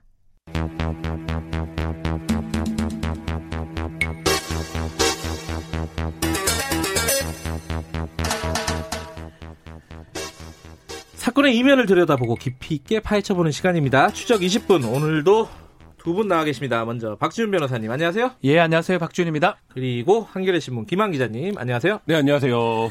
엠번방 사건은 사실 김한 기자 전문 네. 전문이시니까 뭐 마음 편하게 저는 아, 진행할 수 있습니다. 저도 엠번방 너무 많이 하니까 예, 자세한 아, 네. 사정들을 좀 들을 수가 있어서. 근데 저번 주에 지금 이제 뭐 조주빈 관련된 어, 수사도 진행 중이고 재판도 진행 중인가요? 네. 어, 뭐 아, 재판 아직 시작은 안 했죠. 시작은 내일 안 했고 네. 공판 준비 기일이 열립니다. 네, 내일 기일이에요. 네. 어, 그, 그 와중에 MBC 기자 이름이 하나 나왔어요. 네. 지금 이건 어떻게 된 건가? 이게 어 명확하게 이 박사방에서 이, 이 기자가 네. 이 A 기자라고 하죠. 네. A 기자가 이 성착취물을 뭐 다운받고 보고 뭐 이랬던 것으로 확인이 된 거예요? 어디까지 확인된 아, 거예요? 뭐 그 부분은 수사를 해야 되는데 일단 구조를 네. 좀 이해를 하셔야 되는데요. 네. 그러니까 저희가 취재 단계 를 올해 잠입해서 취재를 했지만 고액방에 가입하지는 않았습니다. 아 한겨레도 잠입을 네. 했지만 네. 그 돈을 내고 가입을 하지는 않았다. 네네. 네. 예. 그러니까 왜냐하면 이게 문제가 될 수 있어요 반드시 그러니까 어떤 경로를 통해서 가입을 하더라도 그러니까 음. 저희가 잠입을 했던 방들은 박사가 어, 좌표를 공개하고 있는 방들, 그러니까 무료로 음. 가입, 그러니까 좌표를 음. 알면 무료로 가입할 수 있는 방들이었고, 네. 어 그 당시에 저희가 이제 취재할 당시에도 30만 원 방, 뭐 50만 원 방, 100만 원 방, 후에는 30만 원 방, 70만 원 방, 150만 원 방 이렇게 가입 음. 가격 가격들을 올렸는데 이 고액방들은 박사에게 돈을 일단 보내야 되고 그 돈이 어떻게 사용될지 모르고 음. 그다음에 그 방에 있는 자료들이라는 게 어, 이런 무료방이나 이른바 맛보기 방들에 있는 자료에 비해서 훨씬 더 어, snuff film이거나 혹은 그 범죄의 관여도가 높아지기 때문에 네. 그 부분에 대해서는 굉장히 조심했는데 이 MBC 기자 같은 경우에는 그것도 2월 달 무렵에 네. 그 70만 원을 내 보내고 직접 이제 송금을 하고 그 고액방 가입을 시도를 했다라는 건데 그러니까 저는 취재를 한 입장에서는 좀 이해는 사실 안 가는 행위입니다. 음, 네. 그래요. 그러니까 들어가는 자체가 어렵습니다. 음. 아, 그 돈을 내고 회원으로 네. 가, 가입되는 네, 게 네. 아. 취재하기 위해서 들어가 뭐 그럴 가능성도 뭐 전혀 배제할 수는 없지만 네. 쉽진 않아 보이고 MBC 회사 차원에서도 진상 조사를 할 걸로 보이고요. 네. 진상 조사는 뭐 금방 좀 드러나지 않을까. 정말 음. 취재인지 아니면 다른 그러니까 목적인지. 뭐, 그 김경래 선배도 마찬가지지만 취재라고 갑자기 사람 선배가 나와 호칭이 호칭이 생각이 안 나. 깜짝 깜짝 네. 죄송합니다. 네. 네. 행정자도 마찬가지지만 네. 그 취재라고 하면 사전 단계에서 보거나 혹은 취재 진행 과정에 대한 메모나 그렇죠. 뭐 이런 것들이 반드시 내부에 존재하는데 지금 MBC의 반응을 보면 그런 게 전혀 없다는, 없다는 거죠. 거죠. 지금까지 예, 알려진 예, 바로는 확인된 데 빠르니까 예. 그러면 우리가 뭐 취재냐 아니냐에 대한 기자들 에서 1차적인 판단은 그렇죠. 음. 사실 이제 그 부분에서 이루어지는 거죠. 일단 업무에서는 배제를 했다고 하고요. MBC에서는.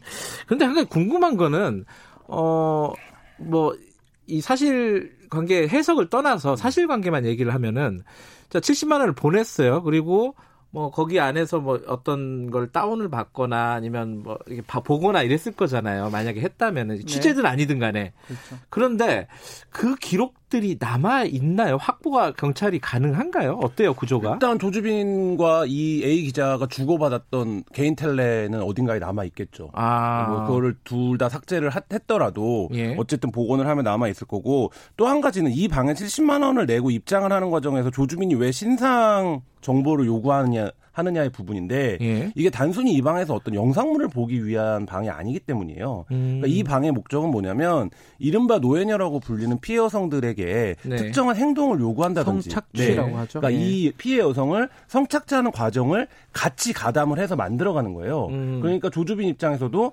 혹시라도 기자나 경찰이나 이런 사람들이 위장을 해서 음. 이 방에 들어올 수도 있잖아요. 네. 그런 것들을 대비해서 너는 나랑 같이 범죄를 저지르는 사람이야. 음. 라는 차원에서 신상을 받, 아놓는 거예요. 예. 근데 그 부분에서 이게 마치 이제 어떤 최종적인 소비, 그러니까 성착취물을 보기 위해서 혹은 다운 소지, 음. 다운받기 위해서 이 방에 들어갔냐 이렇게 보는 것보다는 오히려 이 방의 성격이라는 건 같이 그 성착취 범죄를 저지르는 네. 공동체 같은 기능을 그렇죠. 하는 거기 때문에 음. 뭐 그렇게 이해를 하셔야 될 것 같습니다. 지금 뭐 수사 진행 상황이나 이런 것들 보기 전에 하나씩만 좀 여쭤볼게요. 지금 하나 궁금한 게 20대 국회 끝나기 전에 엠번방 관련된 뭐 각종 법안들 네. 이렇게 뭐 통과시켜야 된다 이런 여론들이 음. 있잖아요. 근데 변호사님 이게 통과가 된다고 지금 뭐 조주빈이나 이런 일당들에게 아, 적용이 돼요? 안 되죠. 그죠? 안 되는 거죠. 시법으로 되기 때문에 예. 적용 소급할 수는 없습니다. 형벌 어... 법규는요. 특별법 같은 걸 만들어도 안 돼요. 안 됩니다. 안 됩니다. 아 그래요? 그러니까 형벌 어. 법규는 소급하지 않는 게 원칙이고요. 소급하게 음. 위헌적 요지가 소지가 음. 있어요. 다만 이제 양형 기준을 좀 변경을 했어요. 아, 최근에 아, 그게 대법원에서. 이제 지금 이 조주빈 네, 일당에게 네, 해당이 되겠네요. 딴 거는 몰라도 양형 기준은 재판을 함에 있어서 참고하라는 자료이기 음. 때문에 네. 앞으로 재판함에 있어서 특히 피해자가 미성년자였을 때 좀 가중해서 처벌하라라고 음. 양형 기준을 마련하고 있습니다. 음. 그렇다면 재판함에 있어서 피해자 꽤 많거든 미성년자가 네. 그것을 적용해서 중형을 내릴 가능성은 있다고 봐야 되겠죠. 음. 그럼 이미 뭐 저기 뭐 판결을 받은 사람들이 있잖아요. 쉽지 않나요? 그 사람도 쉽지 않고 그 사람들이 2심이나 3심에 간다면 가능성은 있지만 음. 확정이 돼버린 범죄들도 있어요. 아. 항소 포기해가지고 예. 그런 범죄들은 더 이상 처벌할 수가 없습니다. 그리고 또 김한 기자한테 네. 궁금한 거는 어, 한겨레 신문은 이 부분에 대해서 추가적으로 지금 취재를 하고 있나요 혹시? 네, 뭐 알아보고 있는 내용들도 있습니다. 그러면 근데 지금 그런 어떤 방들 각종 방들 네네. 있잖아요. 그런 것들이 유통이 네네. 되는 그 성착취물 이것들이 계속 유통이 되고 있어요? 아니면 지금 이제 그 한동안 이제 시끄럽기 때문에 네. 거의 이제 끝나가는 분위기인가 어떤 아니요, 어때요? 눈에 띄게 큰 방들은 거의 사라졌죠. 그러니까 눈에 띄게는 몇, 네. 몇천 명씩 있던 방들은 많이 사라졌는데 뭐 그럼에도 불구하고 계속적으로 사람들을 끌어모으고 있는 방들이 있어요.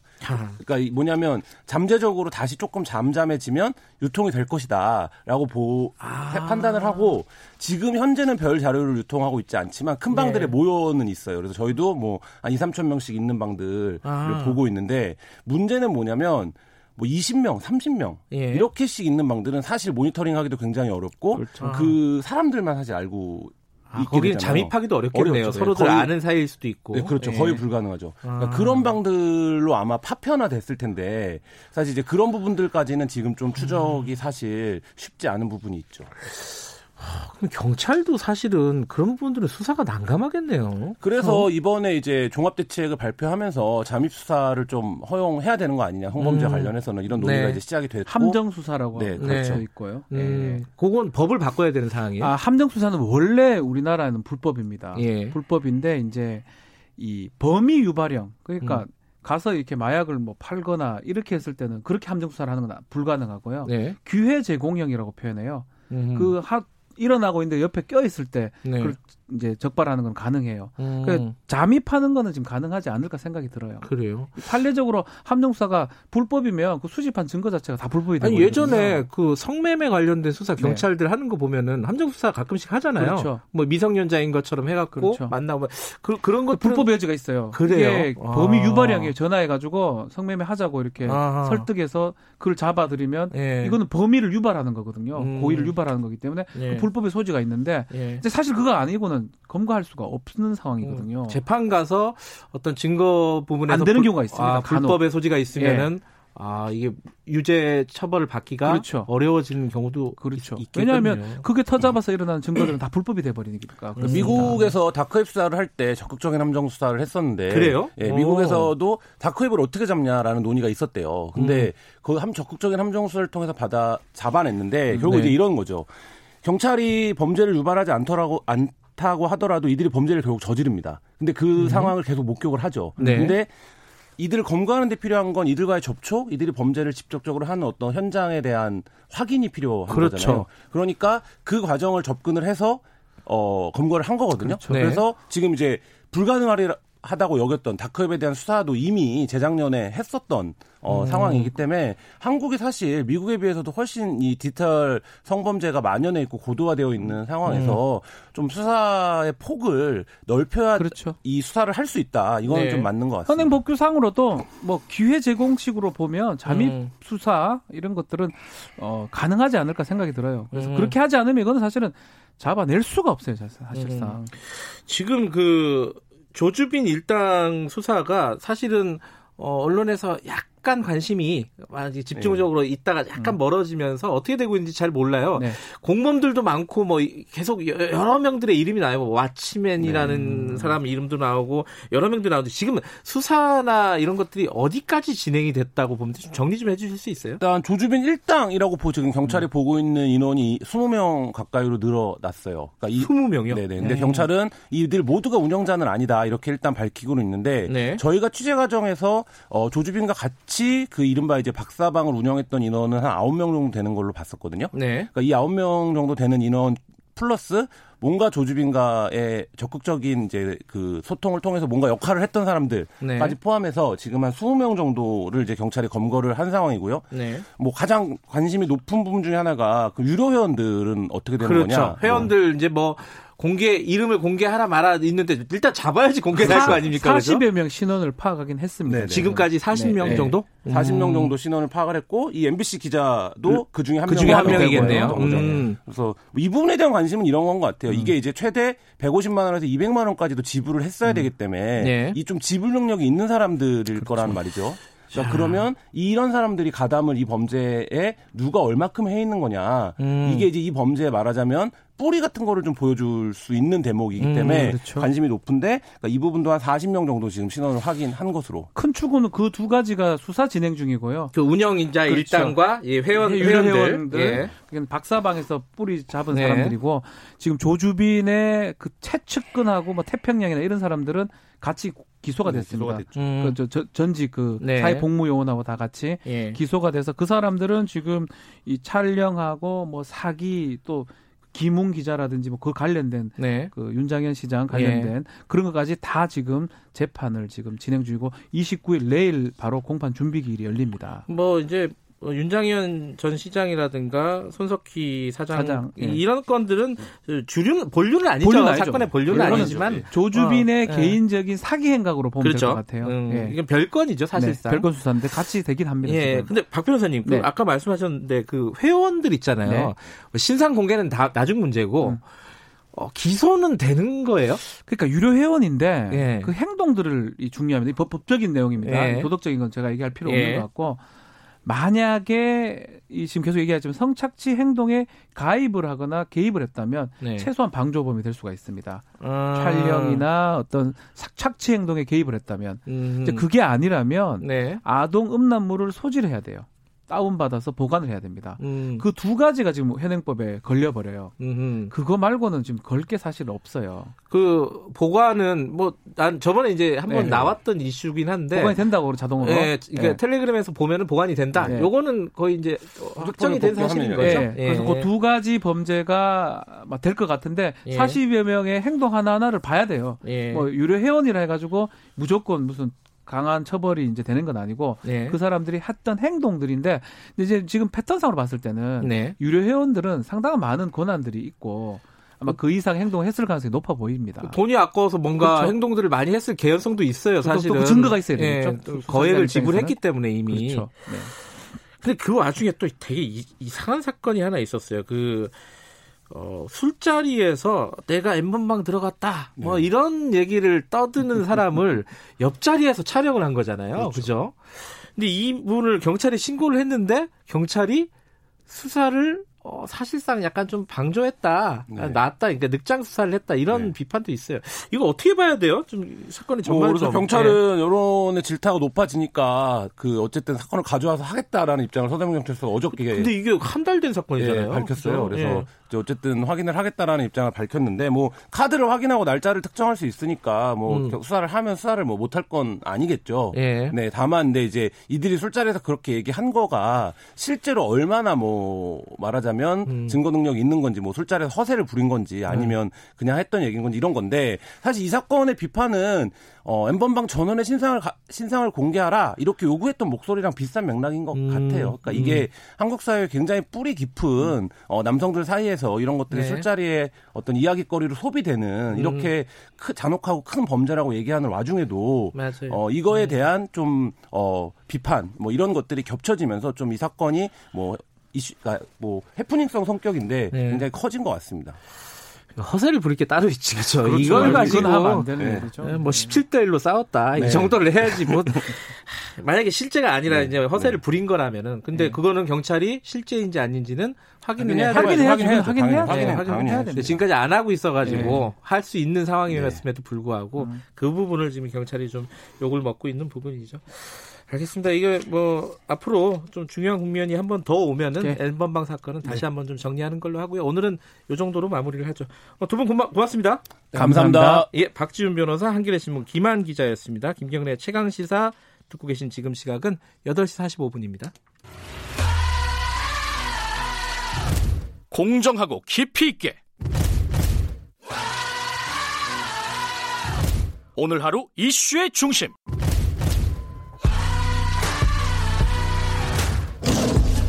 김경래 최강 시사. 아, 예, 아까 2부에서 국범근 씨랑 잠깐 얘기를 나눴지만은 어제 전두환 씨 어, 광주에서 어, 재판이 있었습니다. 오랜만에 참석을 했죠. 그동안에 건강상 뭐 치매 걸렸다 어쩐다 뭐 이래가지고 참석 불출석을 해왔는데 어제는 참석을 했습니다. 뭐 그동안에 뭐 술 마시고 어, 골프 치고 뭐 이런 것들이 뭐 들통이 나서 어, 어쩔 수 없이 참석을 한 게 아니냐 이렇게 보는 시각들이 꽤 많습니다. 어제 법정에서는 어떤 얘기들이 오갔는지 어, 그리고 이 사건의 핵심은 사실 고 조비오 신부를 전두환 씨가 새빨간 거짓말장이 뭐 이런 식으로 표현을 해서 사자 명예훼손으로 고소된 사건 아닙니까? 이게 어떻게 진행되고 있는지 고 조비오 신부님의 조카 조영대 신부님을 연결해서 잠깐 들어보겠습니다. 신부님 안녕하세요. 네, 안녕하세요. 신부님도 어제 그 방청석에서 보셨나요? 네네. 어, 근데 어제 기사를 보니까 계속 좀 전두환 씨가 졸고, 뭐, 그래갖고 네. 재판, 어, 뭐, 판사님한테 꾸지람도 듣고 그랬다면서요? 어땠습니까? 어제 상황들이? 그 꾸지람 들었다고 할 것은 없고요. 예. 어쨌든, 에, 그 이순자 씨가 옆에서 물을 마시게 이렇게 하면서 자꾸 네. 깨더라고요. 음. 에, 참 역사적인 자리이고 네. 또 본인의 만행을 다루는 대목인데 네. 아무리 나이 들었다고 저렇게 졸고 있을까 네. 참 마음이 아팠습니다. 전두환 씨가 어 광주에 오는 거는 굉장히 큰 사건 아닙니까? 광주에서는 그렇죠. 그죠? 예. 특히 이제 5.18 유가족들 같은 경우에는 오면은 하, 그 사건의 진, 뭐 실체를 저, 재판에서 어떻게 밝히든 간에 좀 사과 한마디 를 하기를 바라는 거 아니겠어요? 제 생각에 그런데 그런 거죠. 에, 당연히 이제 예. 그런 잘못했다는 사과를 저희들이 네. 에, 이렇게 들을 수 있으면 참 어, 좋겠다는 그런 바람이 큽니다만은 네. 그가 그런 사과를 할 만한 사람이 아니라는 것도 우리가 네. 알고 있고 네. 또그 사과로 이빠른 사과가 아니라 진정성이 있는 사과를 우리가 바라는 것인데 네. 예, 그런 진정성이 있는 사과를 할 만한 인물이 아니지 음. 않습니까? 예. 기대할 수 있는 상황은 아니다 이런 말씀이시네요. 네. 지금 이게 그 재판의 핵심이 아까 제가 잠깐 말씀드렸는데 이 헬기 기총소사 얘기예요. 네. 어, 그, 고 조비오 신부님이 헬기를 봤다는 거잖아요. 그죠? 네, 네. 예. 근데 그 부분에 대해서 전두환 씨 같은 경우는 이 새빨간 거짓말장이다. 네. 이렇게 얘기를 했다는 거예요. 자, 네. 이 기총 수사는 사실 근데 과학적으로 수사를 통해서 이미 밝혀진 부분 아닌가요? 네. 그죠? 다 밝혀졌죠. 예. 그리고 어제도 예. 어, 검찰 측에서 수백 가지의 헬기 기총 수사에 관련된 증거들을 다 제시를 이렇게 했었는데요. 네. 사실 아주 중요한 것만 좀 말씀드린다면은 네. 헬기 사격의 존재를 인정하는 당시 작전 사령관이었던 소준열 장군의 진술도 네. 예, 수사 공판 기록에 나와 있고요. 예. 또 헬기 사격 탄인이 전일 빌딩에서 발견됐지 않습니까? 네. 그래가지고 국가수에서 그 감정 결과가 나왔는데 그것은 틀림없이 헬기에서 사격해야만 되는 그런 탄원들이다 하는 것이 분명히 밝혀져 있고요. 예. 그리고 또 여러 가지 그 모장 헬기 출동 사실 기재된 보안사 11 속보 그리고 모장 헬기 진압 작전 명령서 이런 것이 군 내부 문서로서 지금 다 발견이 되었고 그것이 증거 뭐, 증거로서 제출되어 있습니다. 네. 또 헬기 탑재 무기의 실탄 사용 사실 네. 그리고 광주 민주화 운동 기간 동안에 헬기 사격을 목격한 여러 사람들이 존재하고 또 실제로 그 헬기에 의해서 목숨을 잃었거나 네. 또는 그 에, 실제로 그 총알에 의해서 지금 장애가 되어서 살아가는 사람들 이런 많은 그 다수의 증거를 종합해 볼때 네. 조배우 신부님이 목격했다고 하는 그 헬기 사격은 틀림없는 일인데도 불구하고 음. 그게 그냥 계속 거짓말로 그걸 아니라고 하는 거예요. 음. 만일에 그 헬기 사격이 있다고 하는 것을 인정하게 되면 결국에 본인이 무력 진압으로 엄청난 만행을 저질렀다고 하는 것을 이제 고백하는 것이 되는 음. 것이기 때문에 그는 끝까지 그렇게 부정하고 있는 거죠. 근데 어제 그 전두환 씨가 그렇게 진술을 했다면서요? 이게 대안의 아들이면은 아마 이게 그런 일을 그 그러니까 기총소사 어, 총을 헬기로 쏘지는 않았을 것이다 이렇게 얘기를 했다면서요? 네, 정말 어제 웃음이 나왔습니다. 예. 그래 대안의 아들이었던 당신이 그렇게 광주에다 무차별 난사를 아, 하고 네. 그 많은 사람을 죽였더란 말이냐? 대안의 당신은 대안의 아들이 아니고 악마의 자식이구나라고 속에서 그렇게 이야기를 했습니다. 음, 근데 그 거꾸로 얘기하면은 이 그런 잔인한 짓을 어, 그 헬기를 탄 군인이 하진 않았을 거다라고 얘기를 한 거면은 거꾸로 네. 보면은 지시가 있었기 때문에 강압적으로 할 수밖에 없었던 거 아니냐 이렇게 볼 수도 있었던 것 같아요. 제가 듣기에는.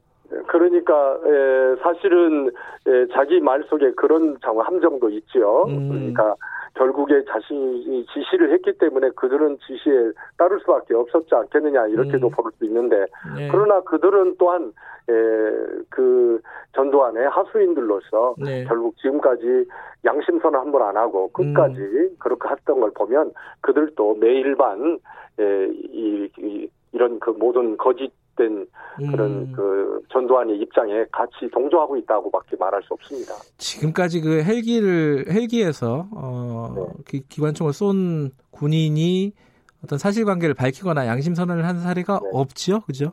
그렇죠. 예. 음. 그분들 아마 라디오 듣는 분들도 계실 거예요. 그분들에게 한 말씀 그렇죠. 좀 해주시죠.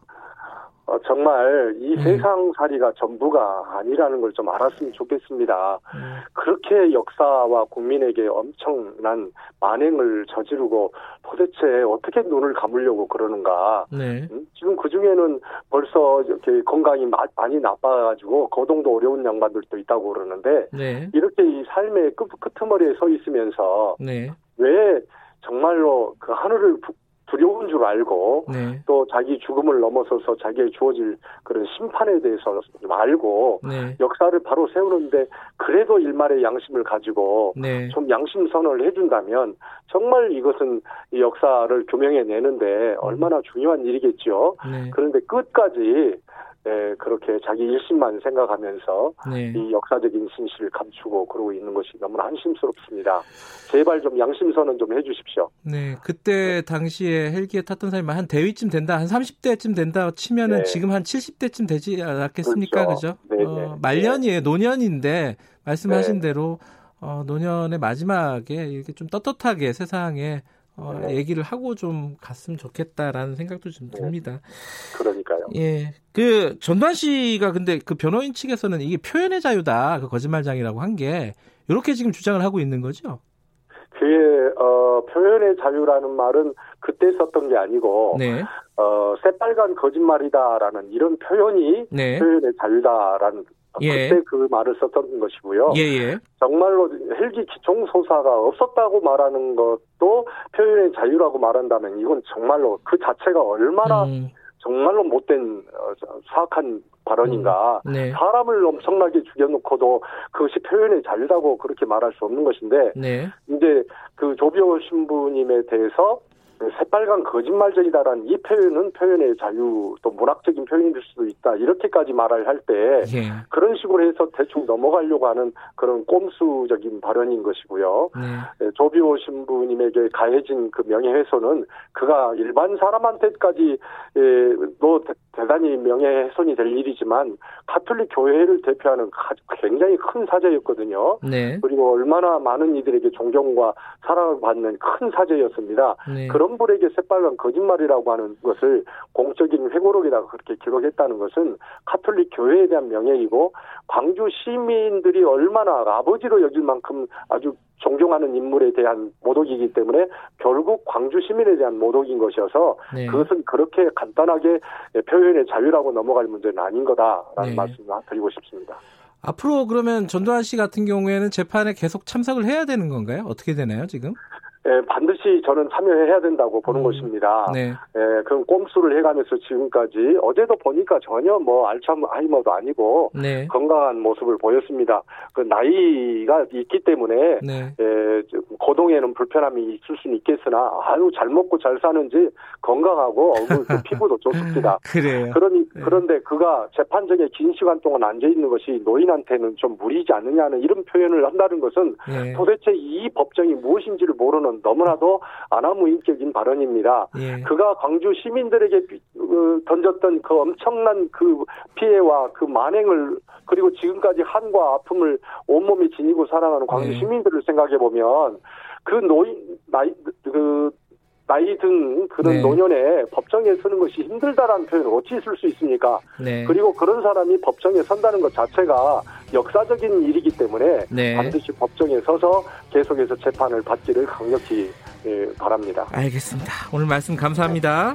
네, 감사합니다. 네, 고 조비오 신부의 조카분이시죠. 조영대 신부님과 얘기 나눠봤습니다. 오늘이 올해가 5.18 민주화 운동 40주년입니다. 전두환 씨가 쓴 회고록 책 제목이 혼돈의 시대죠. 의미심장한 것 같습니다. 자, 오늘 여기까지고요. 내일 아침 7시 20분에 다시 돌아오겠습니다.